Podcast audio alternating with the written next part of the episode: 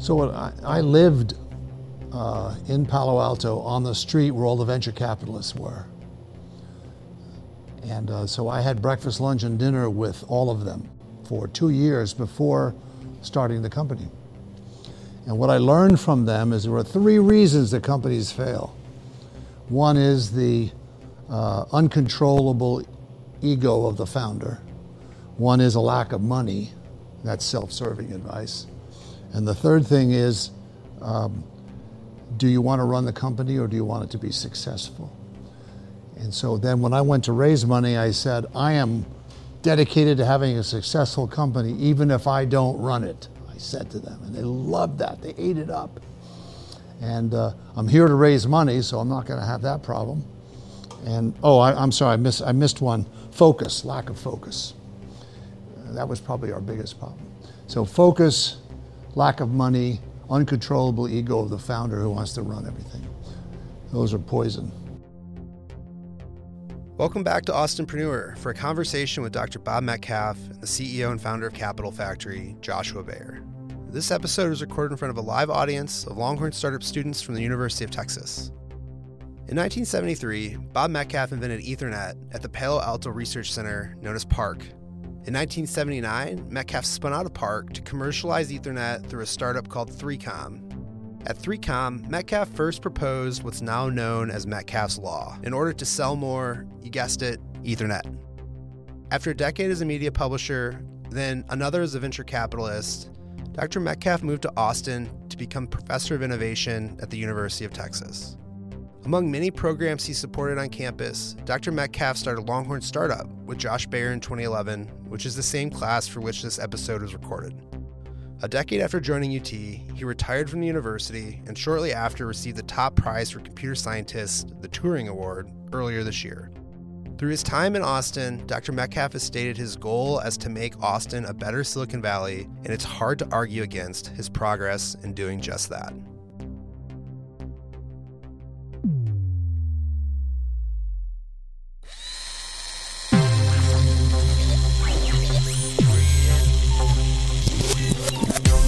Welcome to Austinpreneur, our show about the stories that made Austin, Texas a global hub for startups.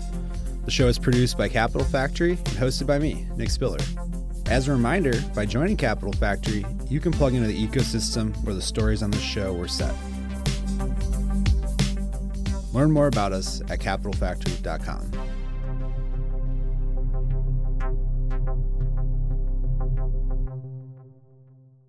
Hello, entrepreneurs and everyone who loves them.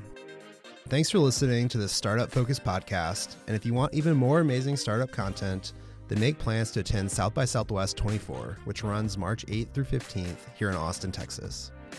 Much of the amazing startup content occurs in the appropriately named Startup Track, which runs Saturday, March 9th through Monday, March 11th. Another can't miss experience is a South by Southwest pitch competition, which brings together 60 of the world's top startups on Saturday, March 9th and Sunday, March 10th. Be at the startup track, South by Southwest pitch, or any of the thousands and thousands of other events that make March Magic in Austin so special, South by Southwest is one of the planet's top destinations to discover new ideas, new business models, new markets, new innovators, and new talent, as well as make some incredible new connections. Always find the most information about South by Southwest at www.sxsw.com.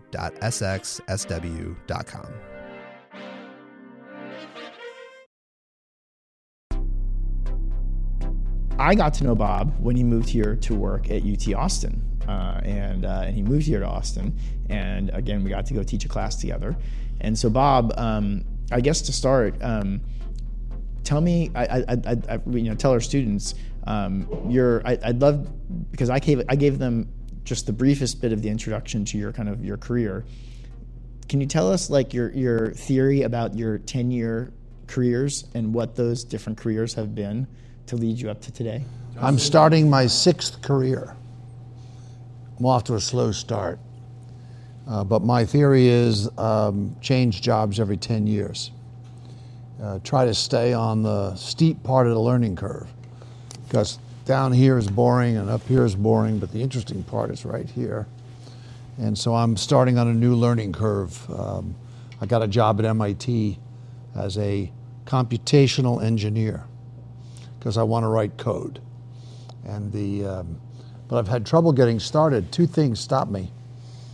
Um, uh, one was I got long COVID, which knocked me out for a couple months.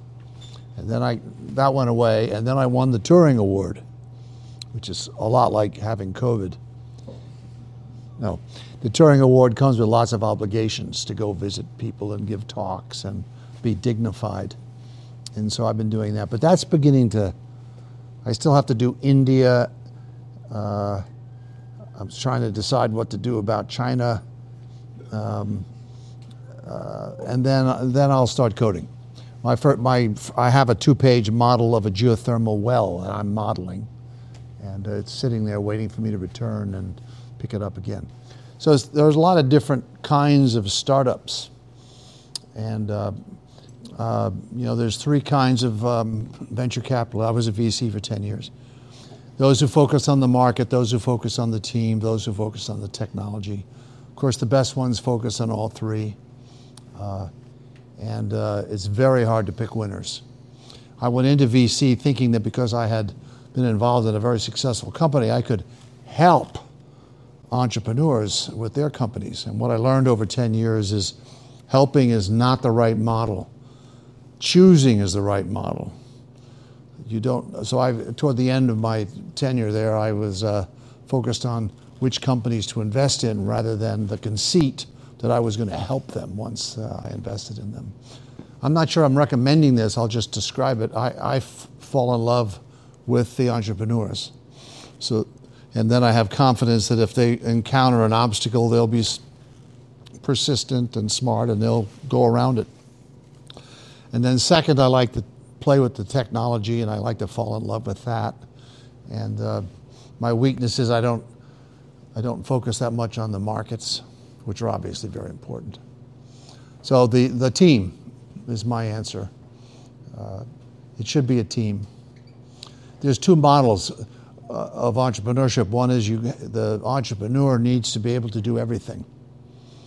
The other model is the entrepreneur needs to how to build a team that knows how to do everything, and I subscribe to the latter. Uh, building teams rather than you know, it's a waste of a, it's a waste of an engineer that to know about accounting. But there are some entrepreneurs who say, wait a minute, one of the things that you need to run a company is accounting. I better learn that. No, that's, that's the wrong answer.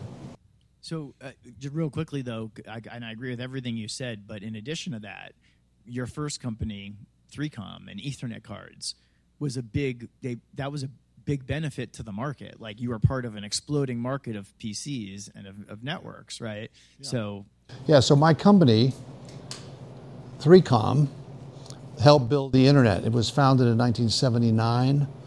Uh, and then we, uh, we sold a lot of Ethernet, which is a networking technology for, at the plumbing of the internet. Uh, I just learned this recently. I hadn't paid attention to it. At, in 1999, the company's market cap, inflation adjusted, hit $70 billion. Wow. That's a decacorn. But only for about 11 days, because in 1979 the market went like this, and the company went up to 70 billion, inflation adjusted, and then came right back down again. So it, it eventually sold to HP for 2.7 billion dollars uh, after spinning off um, Palm, which was a like uh, an iPhone before there was an iPhone and uh, we spun it off. The company, which I wasn't there actually, so I shouldn't say we. Uh, my com- my former company accidentally acquired this this uh, handheld iPhone-ish sort of thing. That division of the company then became worth more than the company, and no one could figure out what to do with that. And uh, so then the company spun it off, and then the market cap goes down when you spin off. The market cap goes over here, and that's so it eventually sold for 2.7 billion. The coincidence is that uh, when I started the company, I had $27,000 net worth. So the 2.7, 27,000 is similar to the 2.7 billion dollars that it sold for. So, um, but that's a ridiculous comparison. I'm going to now t- tell you the secret of success, not only in entrepreneur, but in everything else too. It's one word listening. So that, that's what I look for people who listen. And by the way, to listen, you have to uh, stop talking. And so, uh, so that's number one. And one of the things I regret about my own career is I eventually became head of sales and marketing from engineering through a PhD, boop, head of sales and marketing of a startup, and it worked out. A bad decision, you've heard of a bad decision with a good outcome. That's an example. Shoving an engineer out to do sales and marketing is not a good decision, but it worked out in my case that one time, and I had to learn really quickly. Okay, I can enumerate my careers, that might be interesting. But uh, we established quite early that every July we would have a company picnic. And I would go to it, and all the employees were there, and we'd eat hot dogs, and then we'd go home.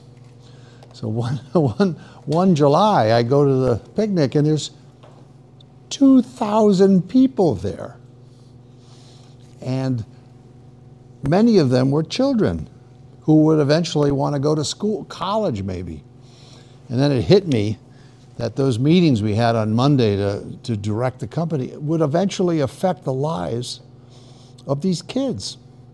So that brought me meaning to your question, which is, oh, I better be, I better stop screwing around on Monday morning because look at all this responsibility that, uh, that we had as we grew. And then we had 12,000 employees, so we had to stop having the uh, July party because you can't do a party with 12,000 people. I used to have a weekly all company meeting. And uh, one day our head of HR came to me and said, Bob, we, we can't do that anymore. Uh, we have four buildings, and, and um, you're going to have to have four all company meetings. So every Friday I would go do an all company meeting in building A, and then I would go to building B, and then building C, and so on. It's the role of companies to serve customers, but you also have employees, and you have shareholders, and you have suppliers. You have a long list of people who invest their lives in this entity. And so, especially if you're in a leadership position in, in a company like that, you're responsible for those relationships and uh, uh need to handle them carefully. So, uh, my first career, I went to school for 23 years that doesn't count. So then I became an engineer scientist and went to Xerox Research in Palo Alto, and that's where I invented Ethernet. And then I left there to start my company. I Was there for 13 years in a variety of positions, and then I left that to become a journalist, and I published a magazine called InfoWorld for eight years. And then I left that to become a venture capitalist for 10 years at Polaris Ventures in Boston. And then I became a professor here for 12, 12 years uh, with my partner here. And now I've, uh, I'm done with that. I'm an emeritus professor at UT now. And by the way, nobody knows what emeritus means. It doesn't mean free football tickets. It doesn't mean free parking. So, you know, those, those are meaningful things, which it does not mean. Uh, so, th- so now I'm becoming a computational engineer. So that's my will be my or is my sixth career. Which of those was most personally rewarding? Uh, I think the 3Com experience, just the sheer scale of it, and inside of 3Com, I got to do. I was head of sales and marketing. I was chairman of the board. I was head of strategy. I ran the workstation division. I ran the hardware division. Um, in the end, my last year, I was corp- head of corporate marketing uh, of a billion dollar company. My job was to go around country by country and explain what our logo looked like. And so the 3Com subsidiary in France was not allowed to have a different logo. And they would argue, yes, but French people are different. So we need, we need to call the company Toicom. I said, well, that's not the name of the company.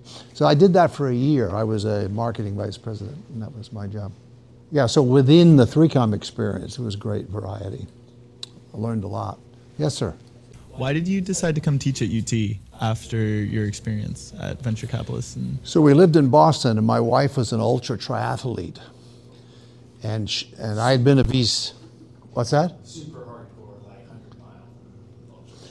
And uh, she got tired of working out in the winter in Boston. So she said, "You've been a VC for 10 years. It's time to go to a warm place." So we, I, I made up a talk, sharing the lessons of the internet in solving energy. And I gave the talk 50 times. But each time I gave it, I tried to meet the, v, the um, dean of engineering. And as I met all these deans of engineering, I pitched them that they needed a, a, a, a professor of innovation in engineering. And five deans thought that was a good idea. And one of them was the engineering dean at the University of Texas. So we, Robin and I, had been bi-coastal. She's from Los Angeles, I'm from New York. And uh, Texas was different. So our main reason for coming here is entrepreneurial activity. Um, it's warm comparatively. And uh, we, we got an offer. That matters. You can't come here without an offer. And, uh, and it worked out perfectly. And so for 12 years, my, uh, I viewed my job as helping uh, Austin become a better Silicon Valley. And then some people would say, we don't want to be a better Silicon Valley. Some might say we already are. I didn't mean better than Silicon Valley. I meant the Silicon Valley model is a good model, and we want to be better at it than we are. And that, um, and they said, keep Austin weird. And I said, Austin, you do not want to have a weird contest with San Francisco. Um, so I know that you mentioned listening is a pretty pivotal skill. Uh, besides that, what would you say would be some skills that we can try and pick up while we're in college to uh, make our make ourselves as successful as possible? a big thing is you got to uh, like people. And I didn't always like people, but my life changed when I started just liking people, being interested in them. Uh, so learn to like people. And if you're grouchy, want to work by yourself uh, in a lab, you probably don't want to be an entrepreneur. Uh, you got to like people. So I'd put that at the top. Did, did that just happen, or did you like make a conscious effort? I made a like I conscious effort. In 1979 or ish, something fired. And I went from excessively judgmental, highly selective, I went to liking people. And it was a, a very valuable thing. What what did you like about Nick when you met him? My first week at UT, uh, Nick shows up and he wants to start a company, and he had one, and it had this silly name and, and everything. And, and uh, so I was learning to be a professor, and here's a student showing up. And, and the next thing that happened is his mother showed up in my office. And I didn't know whether that was normal, that you, you would send your mother to go beat up on a professor. But she was my kind of person. She was a software sales executive. And so I mean, this is my kind of person. So we hit it right off. But she gave me clear instructions about how to handle her son and, and uh, toward success. Uh, that was at the beginning. And it's worked out pretty well. Your your casual name list of all the people you've had dinner with is all the most brilliant people in the world. The quality of the people that you associate with is all important. So you, you need to be careful not to affiliate with bad people. So if somebody's, this happens so often, you're interviewing somebody and they start telling you how shitty their previous employers were, one after another. And, and pretty soon you, go, so I'm the next asshole.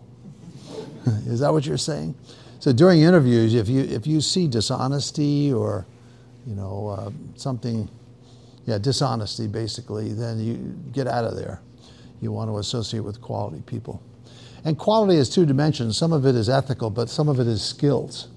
That's a different case. So when you're starting a company, it's very hard to attract people. Why, why? You, it's just you. Why would I want to join your company? And uh, so I made some compromises in the in the early selection of people because I had to take the people who were willing to work at my company, and that wasn't the all-star list. Mostly fraternity brothers. But then, when the company started powering off, they didn't have the skills necessary to succeed. So one by one, let's say five of them, I had to let them go. I, I tell that story of I, hired, I hired all my friends, then I had to fire all my friends. Right. And it's not, not But you're- there's a reason for it. And the reason is you can't attract the people that you should be attracting. So by degrees, you begin to compromise. But the quality of the people you affiliate with is, is all important. So if, you're, if you have two opportunities and one is with some shady characters and the other one is from not shady characters, take the not shady ones because long term that'll uh, benefit you. one of the uses of university of this environment right is is, sur- is surrounding yourself with a whole bunch of really smart people that are going to go off to go do a whole bunch of things So 3Com was founded by a half dozen MIT Sigma Nus. I was a Sigma Nu. yeah And uh, uh, my immediate co-founder, Greg Shaw, was a Sigma Nu. And, and then uh, Howie Charney, our uh, head of manufacturing, was a MIT Sigma Nu. And it went on like that. Uh, our head of engineering, I played squash with. So he wasn't a Sigma Nu, but I, uh, Larry Birnbaum, I played squash with. Um, so those networks, so that I guess that's another another answer to an earlier question. Building a company is building networks, and I was just enumerating a network that I had built as an undergraduate. And then when I needed people, I knew them, but I knew who the good ones were, and I knew what they were good at, and so I recruited. Um, but then it was Ken who was a mistake. No, that's wrong. For the eight months that he was with the company, he was great, and then he, he ran off. Uh, he ran out of runway. So he got to keep the stock that he had appreciated. Uh, he had uh, what's the word? Vested. He- So he made plenty of money and eventually we went public, but he wasn't our head of marketing anymore, because he and I saw that he didn't have the skill set or the inclination or the uh, the right texture to be the head of marketing of this company selling Ethernet cards. It was just a mismatch.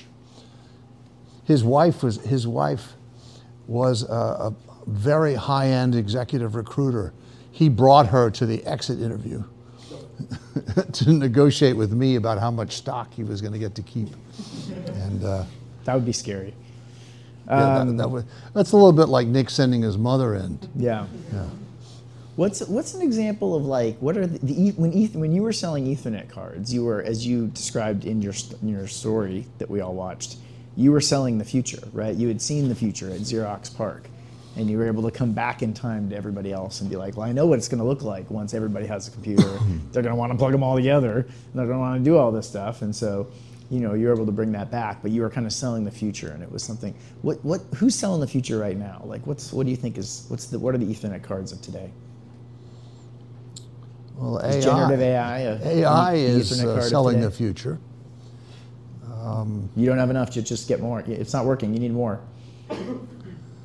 Well, it'll be interesting to see what happens to AI. If the normal cycle occurs, it's peaking right about now, and so it's something. It's going to run out of steam somehow. In past, in 1968, my undergraduate thesis advisor was a man named Marvin Minsky, who was one of the founders of artificial intelligence. And he, by the way, he didn't think I was smart enough to do uh, artificial intelligence, so he sent me into networking, which worked out in the end. Um, so thanks to Thanks, Marvin. But since 68, which is a long time ago, AI has come and gone, come and gone, three or four times. Kind of like VR, Like what? virtual reality. Like, well, VR is down now, but, yeah, it comes up. but it'll come back. Yeah. My analysis is uh, AI in each of those cases ran out of data. Data, data, data. Didn't I just hear that? Data, data, data. Yeah. Well, AI ran out of data uh, those previous times, but I don't think it's going to run out of data now because we have the internet now, and we didn't have the internet then. So one can be more optimistic and hopeful about the prospects for the various kinds of AI. I looked at all the websites of all the departments of computing and engineer, computer engineering and looked at the faculties of each of them page after page and I looked at what their interests were. Every last one of them had machine learning in their resume. That, that can't last. So there'll be, there'll be some um, settling down. So to put it in perspective, though, just because it, something might be peaking and might crash, um, or might reset, the internet did this, Yep. right? And for me, that you know, I don't know if you remember it the same way I do. You have a bigger perspective, but for me, that was 1999, 2000, right? And it was I was graduating from college, and right now with generative AI, like like it was like was like I'm gonna make a website and sell anything on it, you know, like, um, and uh, and then and then everything crashed, right? But it wasn't that the internet was a bad idea. It wasn't that the internet was fake. And by It the way, it's not true that everything crashed. Well, uh, there was a big Google, crash. for example, did not crash. Right, a lot crashed. And my business at the time was email marketing. Email marketing in 2000 boomed. Like, I mean, online marketing actually did really well. But overall, it, you know, a whole bunch of this crashed, and everyone said, "Oh, I told you so." They said, "Oh, no one's ever going to buy a car over the internet. No one's ever going to stop reading newspapers.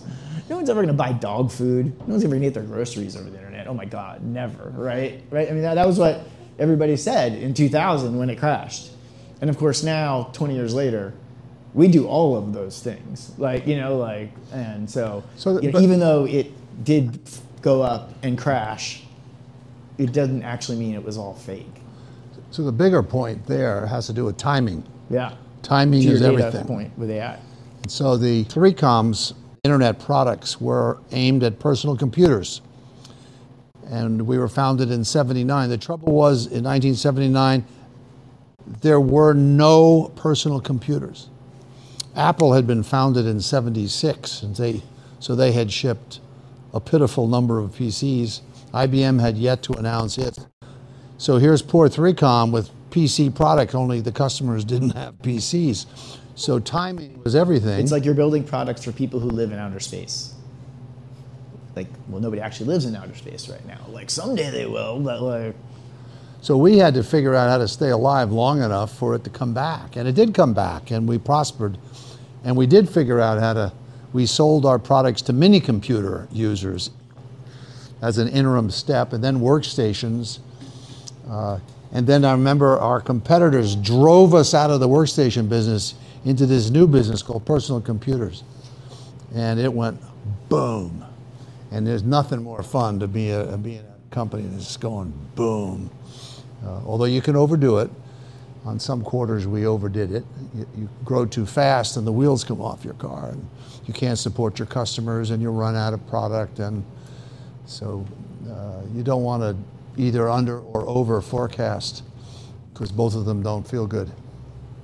But anyway, we figured out how to stay alive. One of the things we figured out is we were trying to sell our products to people uh, who were used to buying from IBM, which was the dominant computer company.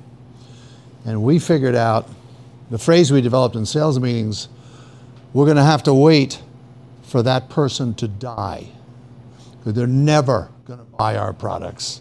So we have to wait for their successor to come and buy our products. So what we did instead was not try to sell to them, but to sell uh, through retail, through computer retail, which was brand new.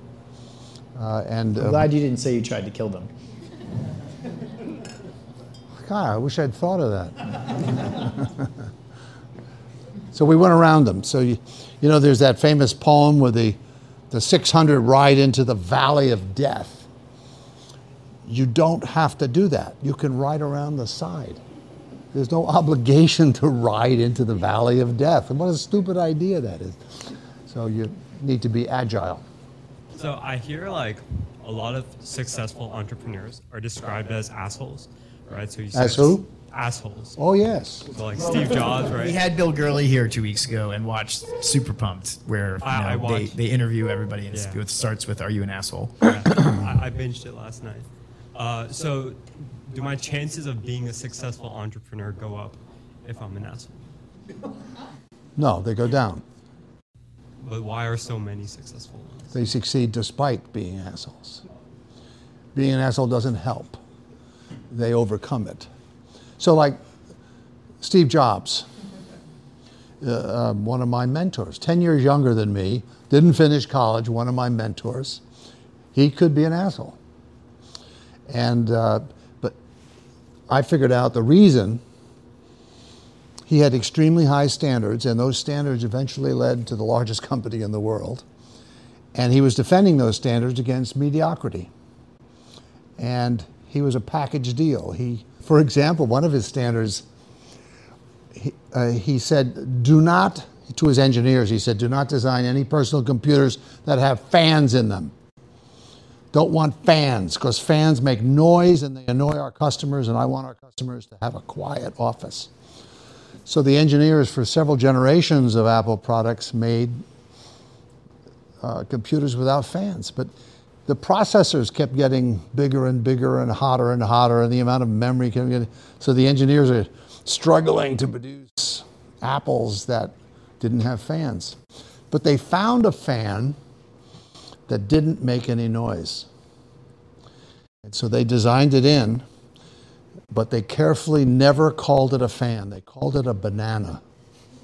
So they shipped these products with bananas in them. But the no fan thing is an example of Steve having very high standards. His conception was the customer needs a quiet office, and we're going to have it. And so don't put any fans in our computers. And, and that persists. I don't know if, I don't know if you if any of you are Apple, big Apple fans, but you look through their products. They still many of the products that where other products in their category have fans, they they're able to design them without fans still, and you know still able to pull that off.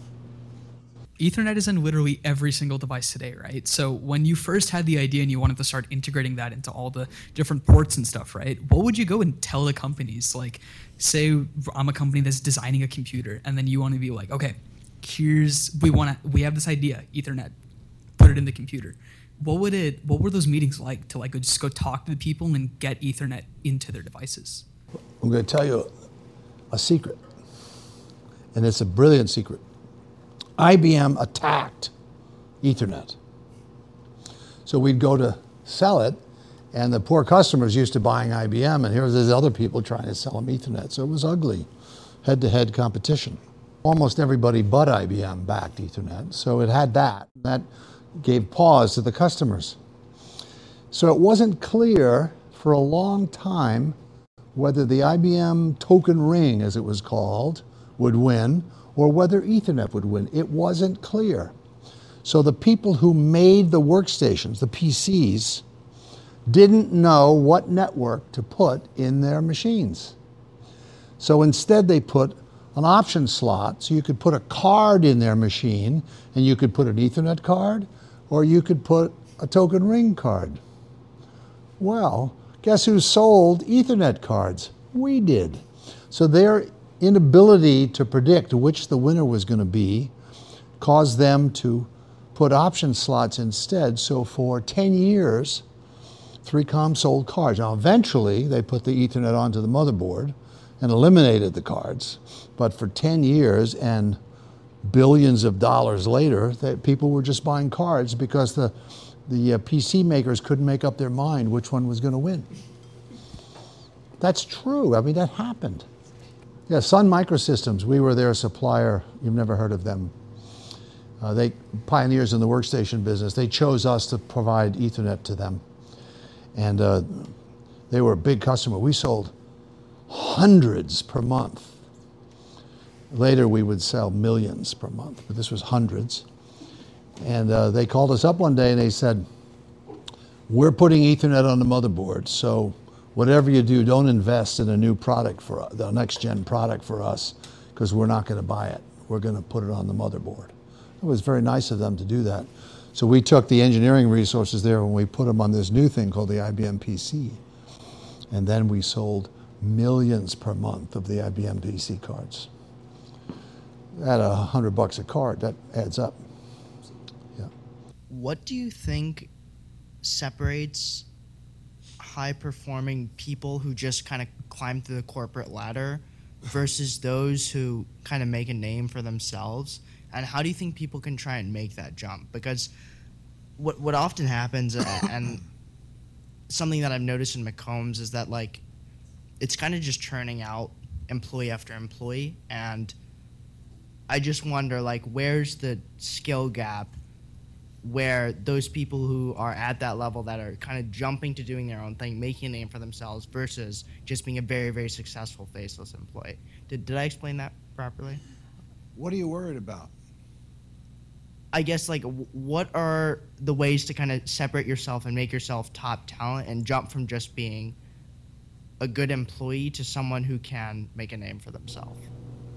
Okay, so I I went to all the best schools. I have all the degrees.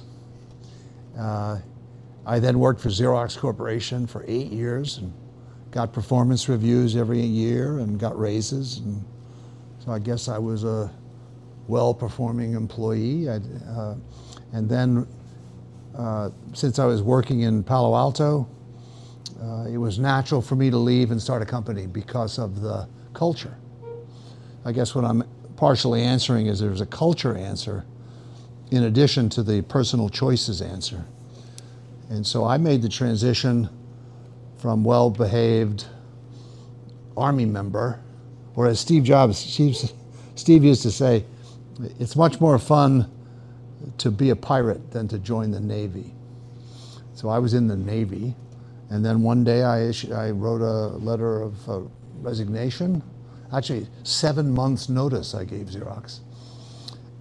And I left without knowing what I was going to do. But everyone around me was starting companies, so it was, it felt safe. Like if my company failed, I could always go back to Xerox. Xerox might take me back, or Apple might take me, who knows? So I'm not answering your question, but that happened. I was so I'm an example of somebody who was a good.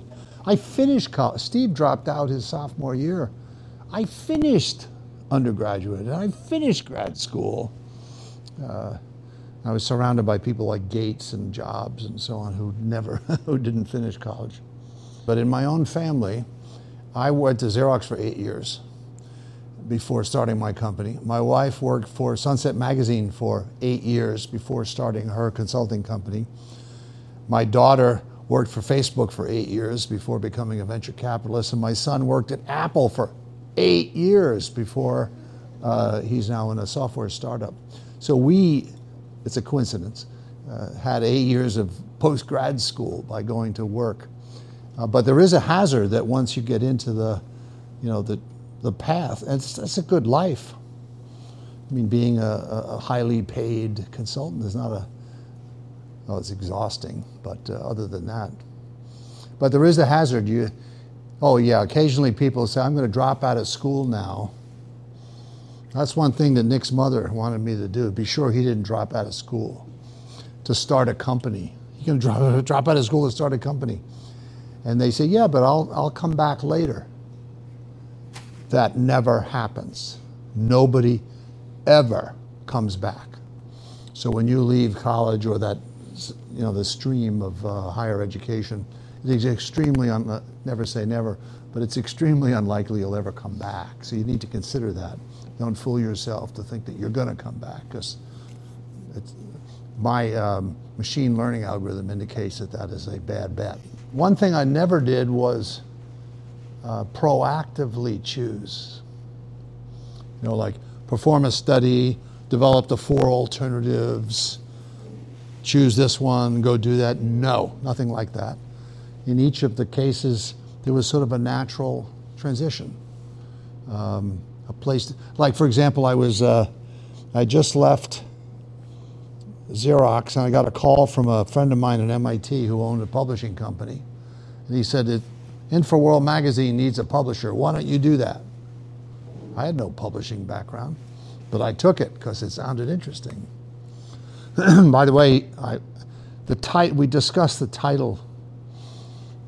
Uh, I wanted to be CEO and publisher of InfoWorld.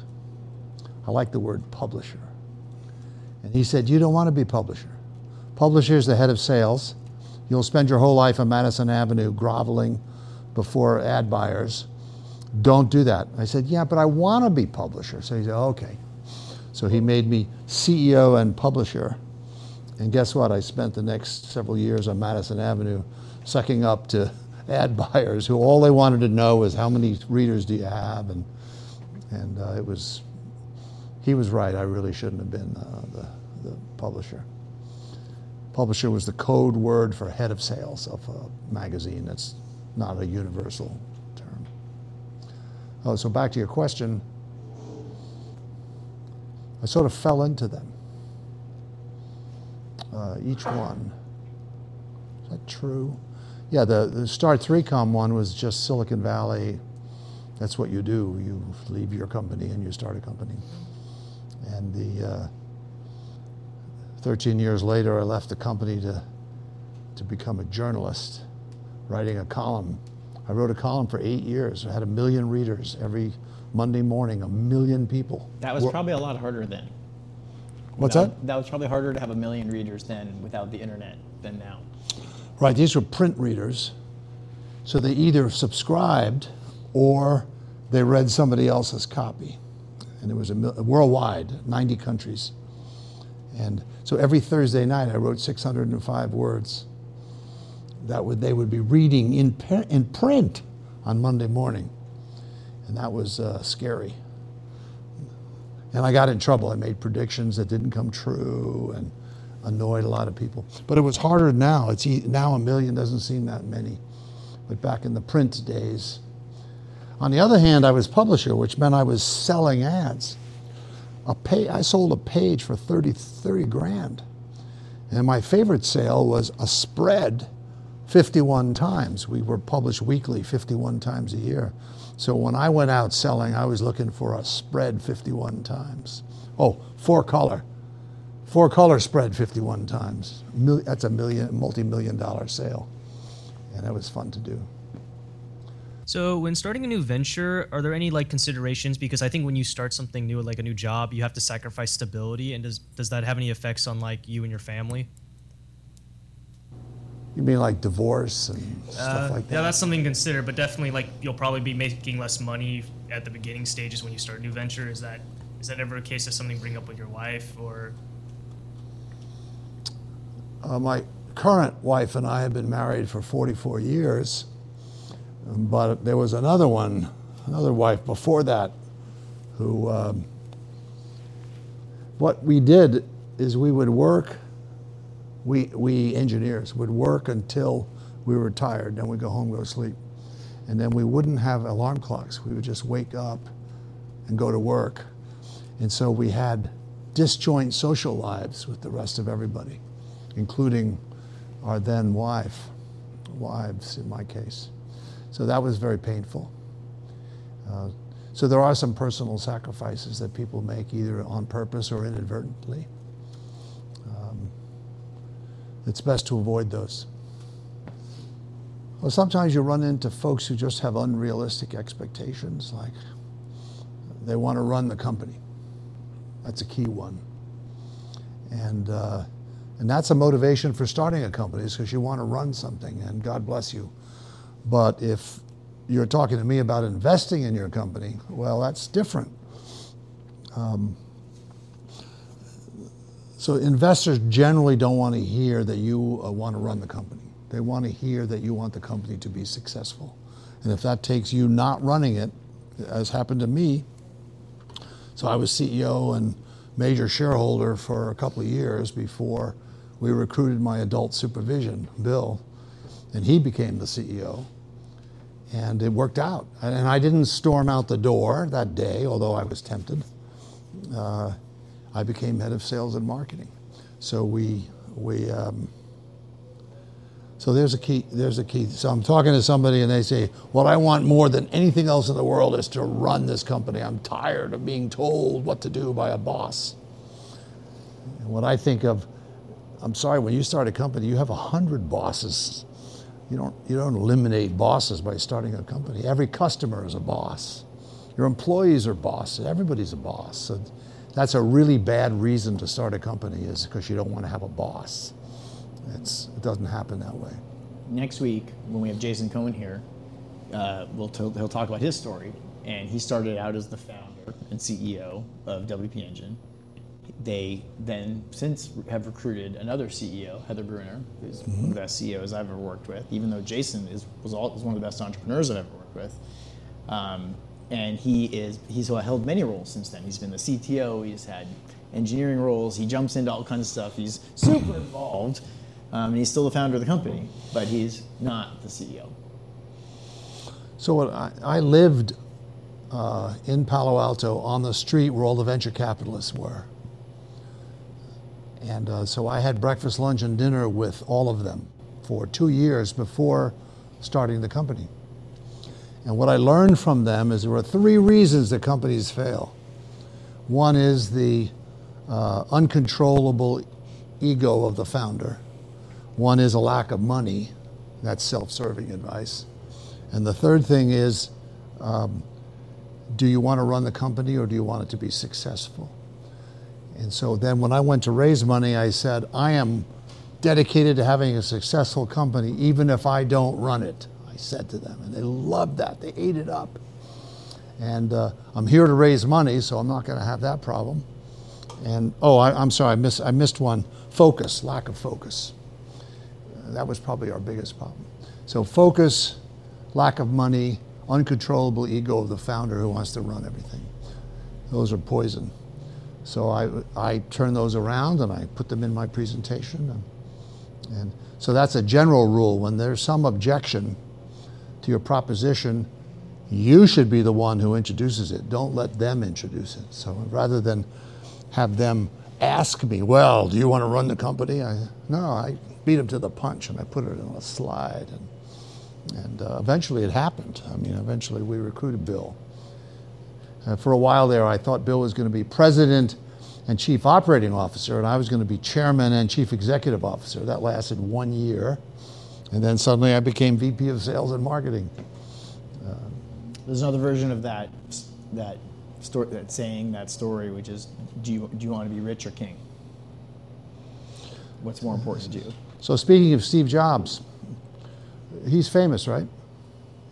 Yes. CEO of Apple? Steve became CEO of Apple in 1996. He founded the company in 1976. He had adult supervision, Mike Markkula is his name, from day zero. Steve Jobs believed in adult supervision, and he had adult supervision. And then after 20 years, he comes back to his company as CEO. But it was only after 20 years of on the job training that that happened. Uh, from when you got the inception of your idea, Ethernet, the Ethernet card, to when you knew it was going to become a company, what made you take the route of like not like bootstrapping the company initially and going straight to VC funding? And was there like a point of distinction that you just knew you needed to raise venture capital? So we started out bootstrapping, consulting. Uh, we even sold a book for a while. And uh, we, um, and then we got a $750,000 contract with Exxon to deliver four products TCP IP software, Ethernet cards, four of them.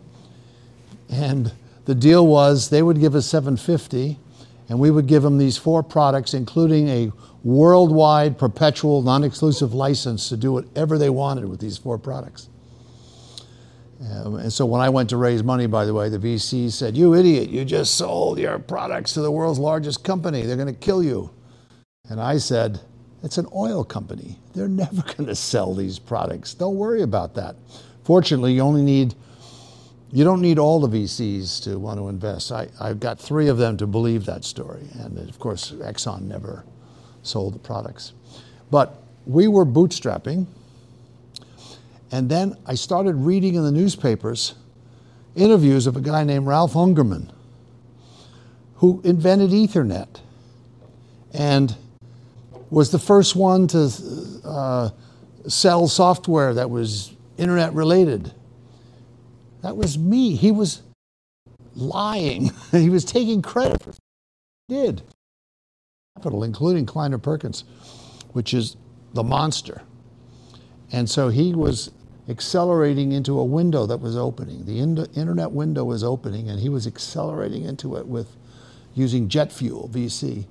So that's when, that's when I decided we had to, we had to raise money too, and, and eventually we passed him, and, uh, and uh, he reached a miserable end. Would you recommend as a young person moving to San Francisco to jumpstart their startup career? Well, that was the advice that uh, Zuckerberg was given. He was at Harvard, he had Facebook, and he got it. I'm forgetting the guy's name who gave him the advice. It was Sean Parker. Yes, say it again. Sean Parker. Sean Parker said, "You have a software. Move to Palo Alto." So Mark up and went, got rented some space, Avenue in Palo Alto, and boom. So the lesson there is there are. Uh, you want to be surrounded by people, resources you can recruit to your company and customers you can sell to. And so, in the case of Facebook, the answer was Palo Alto. Palo Alto may not be the answer for you. It depends what company you're starting. Oh, data, data, data. Uh, uh, Benioff. I met Benioff when I was selling ads for InfoWorld. Marc Benioff from Salesforce. Everyone knows that. I'm just saying, just helping. so I walk in, I'm selling ads. Oracle is a huge customer, and I weaseled an appointment with Larry Ellison, the CEO founder, to sell him some ads. And I walk in, and there's this kid, Benioff. Benioff was the head of marketing or something. He was pissed because I had gone around him and I was selling directly to the CEO of the company rather than to his agency or to his head of marketing. So I got, I got the order. And, and Benioff stood in horror as I got the order. Larry Ellison was writing ad copy at the end of that meeting. And uh, poor Marc. But see, Marc recovered from that defeat and he founded Salesforce. And uh, so you're now going to recover from his defeat. And what's the name of your company? Data, data, data? Yeah, we'll go with that. Yeah, okay. Three data. Huh. I like that. I like company names beginning with three. Um, so I'm a journalism major, and um, some people think that journalism is dying or it's not super profitable. And I was wondering what your perspective is on that since you worked in the industry and what you think the future of journalism looks like. Yeah. Yeah. It's a great thing to major in. And you're right, journalism is in complete disarray because the financial model has been destroyed. Uh, advertising and journalism both got destroyed at the same time. And people are trying to rebuild uh, a monetization of journalism and a monetization of advertising that works for everybody. And so it's, but it's a great calling, journalism. I, I have the seventh floor of my building and I was not allowed on that floor because I sold ads. And a principled, a principled publishing company in those days would never uh, mix advertising and journalism, the separation of church and state.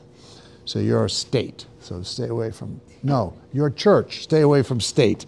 Uh, so I wrote a column, which is a weekly column, so I considered myself a journalist. But the news desk didn't. News people don't consider commentary people to be journal to be true journalists. So I, I had to live with that. Plus, I wasn't allowed on the seventh floor, which was terrible. But you're right; it's going to be a, a tough slog. So you talk a lot about Xerox PARC. Can you tell us a little bit more about what happened there and its role in Silicon Valley?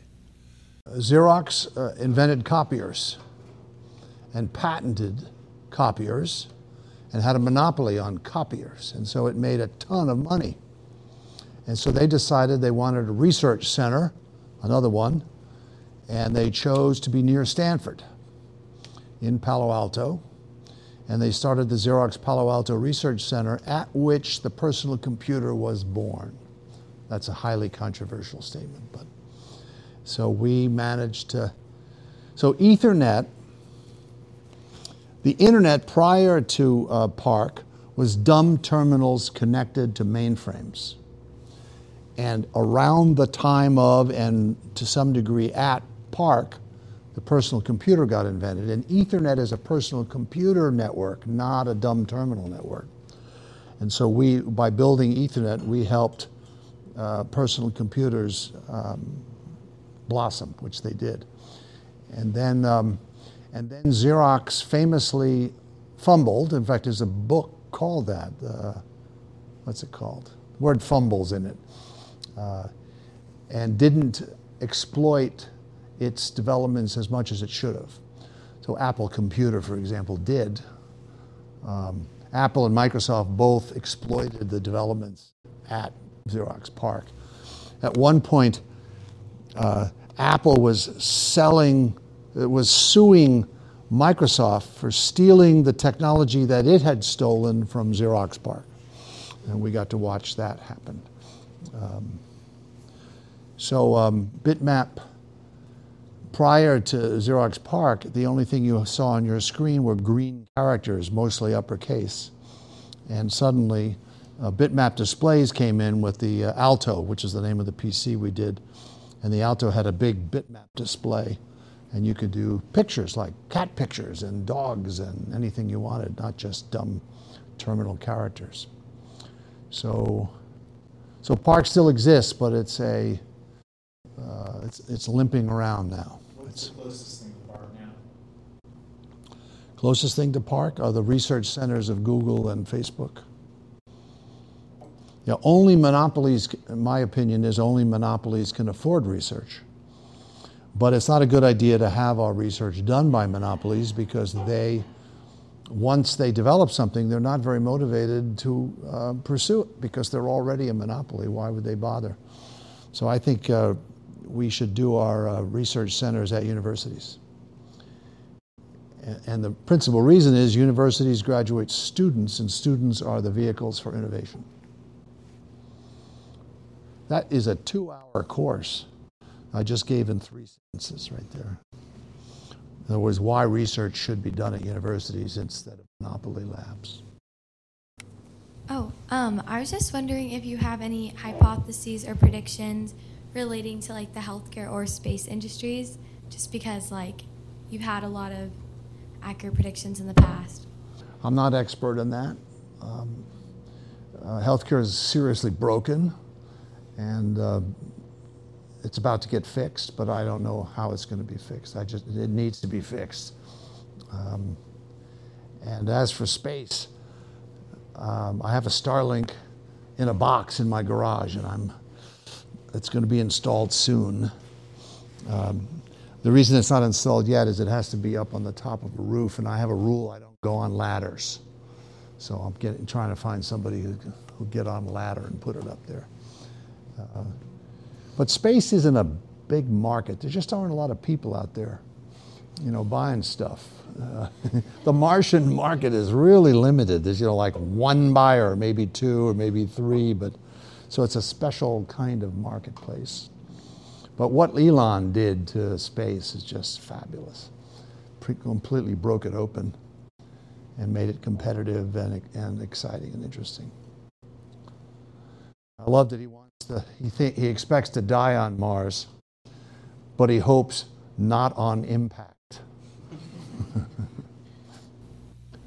Question. Um, for us student founders, if we have like a good idea, would you ex- would you say recommend that we like learn how to execute that ourselves, or like would you recommend that like we try to find a co-founder or um, a different route? First thing you do is find a co-founder. The first person you need to convince is yourself. Then you need to convince this co founder who, remember, as I said earlier, he's looking at you and you, you don't have a company, it's just you. I'm gonna, supposed to leave college and join you, and you don't have anything. You don't have any money. And, uh, but if you can convince a co founder to join you, you must be onto something. Um, I think the, the mistake mostly made by uh, undergraduate entrepreneurs is they don't look around enough. Uh, and so there's 20 other people doing exactly the same thing, only they haven't noticed. And they're, so they're not a good investment because they'll notice very shortly that there's 20 other companies in the field. So you got to do your homework and be sure you have. I, I'd recommend that undergraduates not start companies that they join startups and start theirs later because it's uh, there's a lot to know.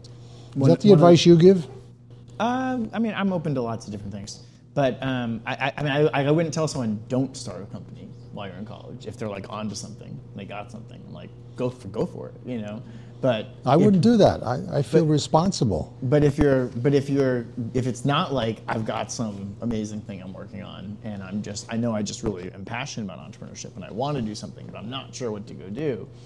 Then yeah, one of the best ways you can get experience and build your key network, find your co-founders, is you go be part of a high growth company at those early stages where it's going to rapidly go through a lot of different phases. You're going to see lots of different problems and, and experience a lot of things. You're going to see lots of different people and see them perform and know who the good engineers were, the good marketers, the good people. Like he said, he knew who to go call when he was starting his company because he had maybe seen them, do, you know, do good stuff at other places. Um, and, uh, and, and you learn a lot about real world problems. Like that's part of how you learn like what you might identify like what your company should be because you're working at a company and you not even relate necessarily related to that company, but you just have this big problem in trying to do your job at that company. And you're like eureka! This is the thing i got to go do because lots of companies have this problem.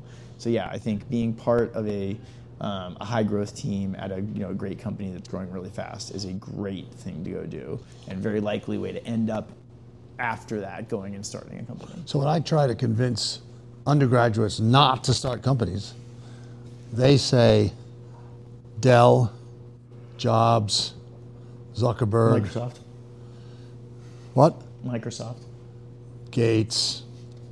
Uh, they rattle them off. And I say, name five more.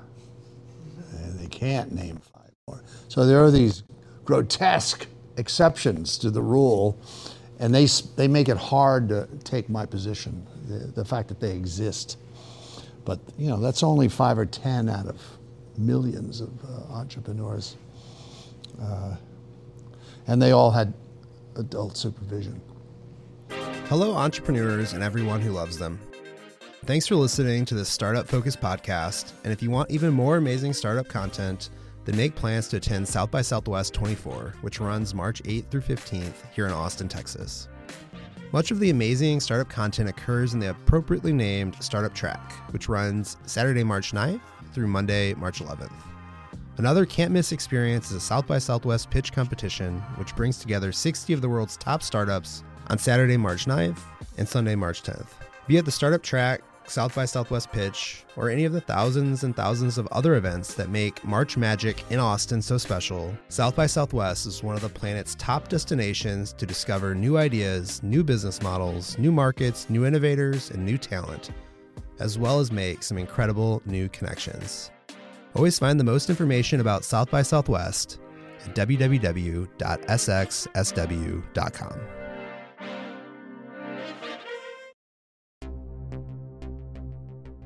So uh, here we are at 3Com. So we made a three node kit, three cards and a diskette. So you take your three IBM PCs, you put a card in each one, you run a cable among the three, then you load the software on the machines, and then you can do printer sharing. You put a printer on one of the PCs, and then all three of them can share it. And you can put a hard disk, hard disks were rare in those days. You can put it on one of the machines and share it among all three. Printer sharing, file sharing, and email. You could send or receive an email to anyone else on this three node network. And we started selling it for three grand. And uh, a year later, our customers came back and said, This three node network does exactly what you said it was going to do, it's just not useful. So, not useful is not a good thing for your products. So, I made a slide. And the slide, and by the way, this is before PowerPoint, so this was literally a 35 millimeter slide, showing that the cost of the network went up linearly with the number of my cards that you bought. But the number of possible connections, which I said was the value of the network, goes up as the square of the number of nodes on the network. And so the reason that your, no, your network is not useful is that it's not big enough. What's the remedy to that? Buy more. Buy more of our products. so we, uh, I remember I went to the store and I got six copies made of that slide because that's how big my sales force was. And I personally inserted that slide into each of their carousels. You know what a carousel is? I put the slide into the six carousels and out they went and told our customers. And our customers believed them. And they bought more of our products. And we went public shortly thereafter. That was 1984. In 1995, a man named George Gilder saw that slide and he said, I'm going to call that Metcalfe's Law. And he did. And so I've been defending it ever since. Uh, why not? Which is more broadly also known as the network effect, right? That the effect, the value of your network goes up by the square. Well, Metcalfe's law is a particular quantification of the network. It's the quantification. And there's a. I'm sorry, I interrupted you. Did, no, no, please. So I've had 20 some years, 30 some years, I forget how many, professors and grad students quibbling with my law. It's not the square. It's two po- x n to the 2.1, or you know some optimization like that. And nobody cares. Nobody cares. It's it's a vision thing. Yeah. Things are more point. valuable when you connect them together. It's orders Trust of me. magnitude type thing. Right. Um, at the beginning of class, you said something that was really interesting. You were like, "I don't really look at the market." I, I, I didn't hear that. I don't really look at the market. Yes, I oh, said that. You said uh, you don't really look at the market. Should I withdraw that? No, no, no. I was just I just wanted to like kind of pick at that. Um, considering you said that, um, nowadays everyone talks about AI. Everyone talks about tech. Um, pretty much anytime they want to kind of like blow up something, they're like they kind of slap AI onto it, and they're like, "Well, I have links to AI." Do you think that if at this point in time and with how ventures have gone, do you think that if somebody isn't in AI or tech, that they can't really make one of those like Forbes top 10 companies or like make it up into those those high ranking numbers? Well, you've seen you may have seen that multi-billion dollar investments are being made today by Google, Microsoft, Amazon. They're all making those multi billion dollar investments. So you better be, if you're going to start a company in that space, you better be careful. Uh, that who's raising $20,000? I want to argue with you about that. $20,000, not $20 billion. So there's a different game being played there. And there are going to be some negative consequences. Some of those billion dollar investments are going to be worth nothing shortly. I don't know, but I don't know which one. By the way, the problem with 20,000, it's not small enough and it's not big enough. Yeah, 20,000, what is that? What, what are you going to do with that? So it should be more or less, either you should find a way not to raise money, like secretly from friends, uh, family and friends, or you should raise more. But that seems like it's in an awkward especially when there's multi-billion dollar people wandering around. I loved your idea, by the way. But 20,000 doesn't seem like the right number. What do you think about that? I think, you know, fundraising is milestone based. Uh, fundraising is milestone based. And so, yeah, it's really about what am I going to accomplish with this $20,000 or whatever that amount is that's going to suddenly make me worth more, able to raise more money at a higher valuation, be worth more money.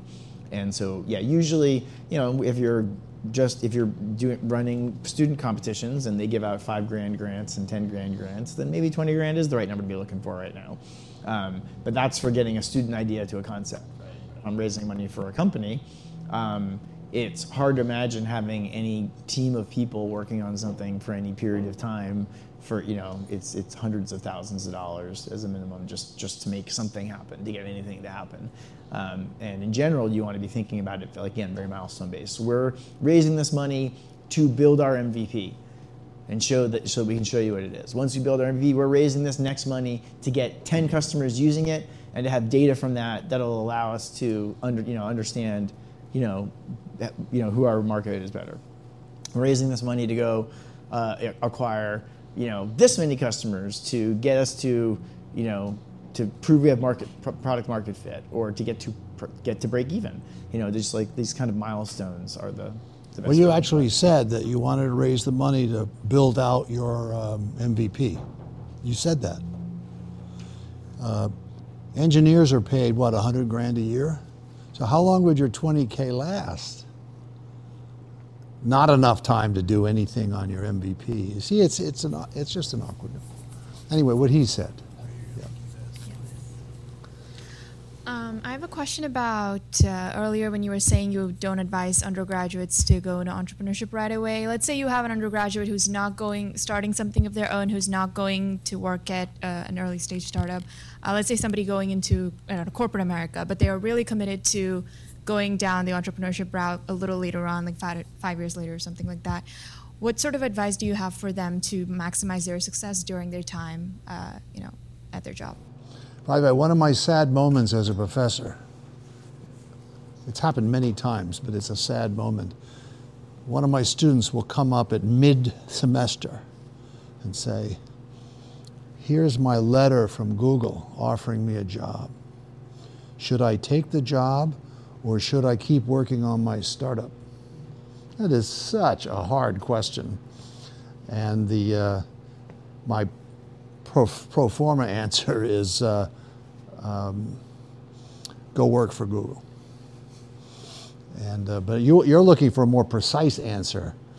Um, so the rule about associating with good people, you want to be sure the team that you're going to join is full of good people who know stuff and, and, uh, and present a bright future because you're likely to end up networked with them and all of you will go to start the company. Your network will form within a branch of, in this case, Google. I got a couple while you're.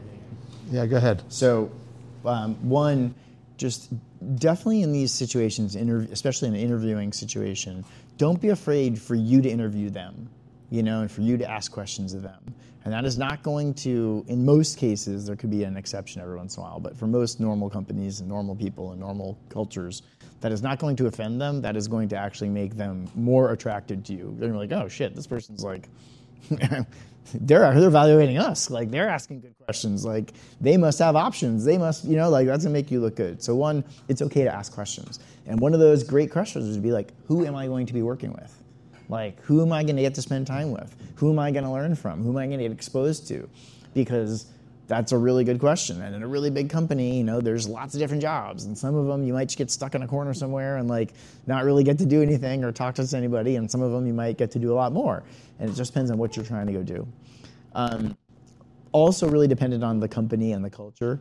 While you're there, don't let your title define what you think you can do or you don't wait for to be given a title or for someone to tell you that you can go solve a problem or work on something or think about something. Again, the culture of the company matters. You have to be careful about stepping on people's toes and things like that. But in general, like stepping up and going and like doing something extra, solving some problem, getting involved in something that wasn't in your job description and not asking them to pay you for it first, but just like just going and doing it is going to really make you stand out and is going to help you learn. And then the last part would be just like being asking lots of questions. Again, like you know, some companies are more transparent than others. Um, if you are respectful about how you do it, like you know, like that's how you maximize what you learn. Ask questions. You know, like you know, ask for a meeting with the CFO and ask them to like explain to you. You know, tell me about, explain to me how we decide how we do something like this or whatever. And you know, again, and you know, every once in a while you'll be in a place where you'll get you, you, you, that won't be well received. But most places, that's going to make you look good and, and I would you get the most add, it. it should be fun. Yeah. If it's not fun, don't do it. And the reasoning is very simple. You can't be very good at anything unless it's fun because you won't be able to put up with it. But if it's fun, you stand a chance of being excellent and there, thereby successful. We used to have a uh, company meeting, um, as I mentioned, every Friday at 10 o'clock. And it was the whole company. And uh, Bill, my adult supervision, would run the meeting. He did a good job. And one day he invented a, um, a, uh reward, a bonus system where if somebody did something really extraordinary, they would get this award. And he called this award a Kadoo. So the, at, at, at these Friday meetings, he would give out Kadoos. and we, we were all, when, when the meeting was over, so, what, what, what is a Kado? What is that? And then we realized Bill was mispronouncing kudo. but this went on forever. We, no one could break the news to him that he was mispronouncing kudo because he was the CEO of the company. So every Friday morning at 10 o'clock, we would all chuckle that Bill was giving out kadoos again. anyway, we had fun. That was an example of fun. What are your thoughts on like Sam Bankman Fried and like the FTX fiasco that's happened? You want to know a secret? Tell me. Sam and I are fraternity brothers. He was a Sigma Nu. Well, it was called Epsilon Theta. He was an Epsilon Theta at MIT. We lived in the same house at MIT. Of course, MIT, the Epsilon Theta house is working very hard to be sure no one knows this. they don't want to be associated with Sam. Yeah, that's poor. Th- I could see how that happens step by step by step. The corruption is sort of an incremental thing. You get in deeper and deeper and deeper and deeper. So he's way deep, way, way deep, poor bastard. Uh, well, he's spending, he's going to spend a lot of time in jail, I figure. So you predicted the future way back when. I guess my question is right now, I want to also predict the future. So what kind of things do you take as your paradigm for predicting that stuff and just coming up with that vision? It's like, how deep do you go in terms of like the pervading impacts of say a technology or a company or an idea or just a philosophy, right? It's like, where do you begin with yourself when you're predicting the future and how can I do the same? Well, we read a lot.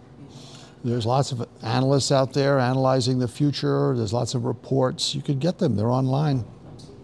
Yeah, but when he talks about, he, he, he part of when I hear him tell, heard you tell the story about, you know, uh, how you saw you saw the future at Xerox PARC. It's, it wasn't that he predicted it. It's that he surrounded himself with the people that were all thinking about the future. I call it a time machine. Place. PARC was a time machine. Right, and you, you can do that. That there there are time machines at UT.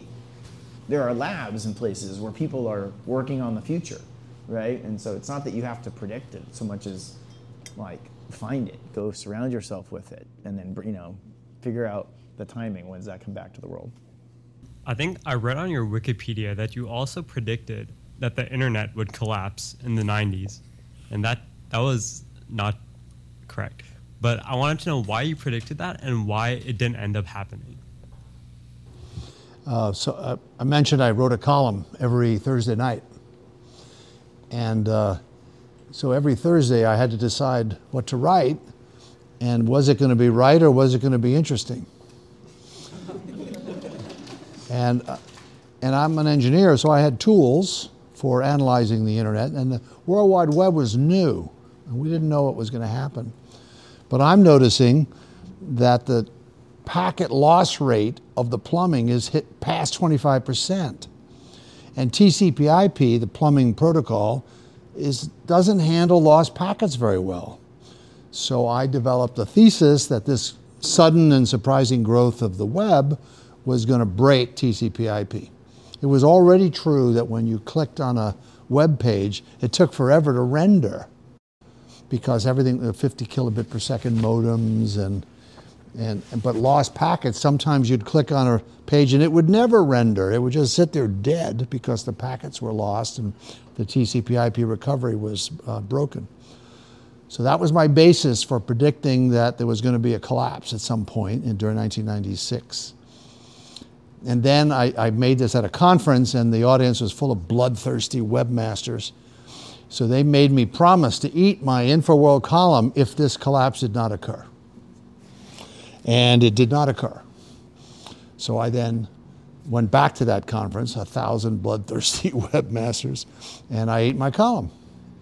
And uh, I learned a lot. I learned, first of all, you can't eat paper. Don't try it, it's, it's too hard. Uh, be sure the inks are not heavy metals, they should be uh, soybean inks. And, uh, and audience, crowds, mobs are unforgiving. They would not forgive me. So I ate my column. I got more publicity for eating that column than I got for inventing Ethernet. people loved the idea that you would admit that you were wrong and actually make a big show of eating the column. They loved it. And so I got all sorts of, uh, it was a PR stunt, basically. In retrospect, a PR stunt. Um, oh, and the reason it didn't break is that the, there was, there was not, oh, I wrote a book called Internet Collapses. You can still get it on the internet, which it apparently didn't collapse. and so, uh, uh, yeah, internet collapses. Well, that, That- that might be a good story to, to end on. I'm sure you guys will have some more questions for him uh, after uh, the- as well that you might ask one on one. But um, let's give Big Bob a big round of applause and thank him for coming to spend his time with us. Thank you.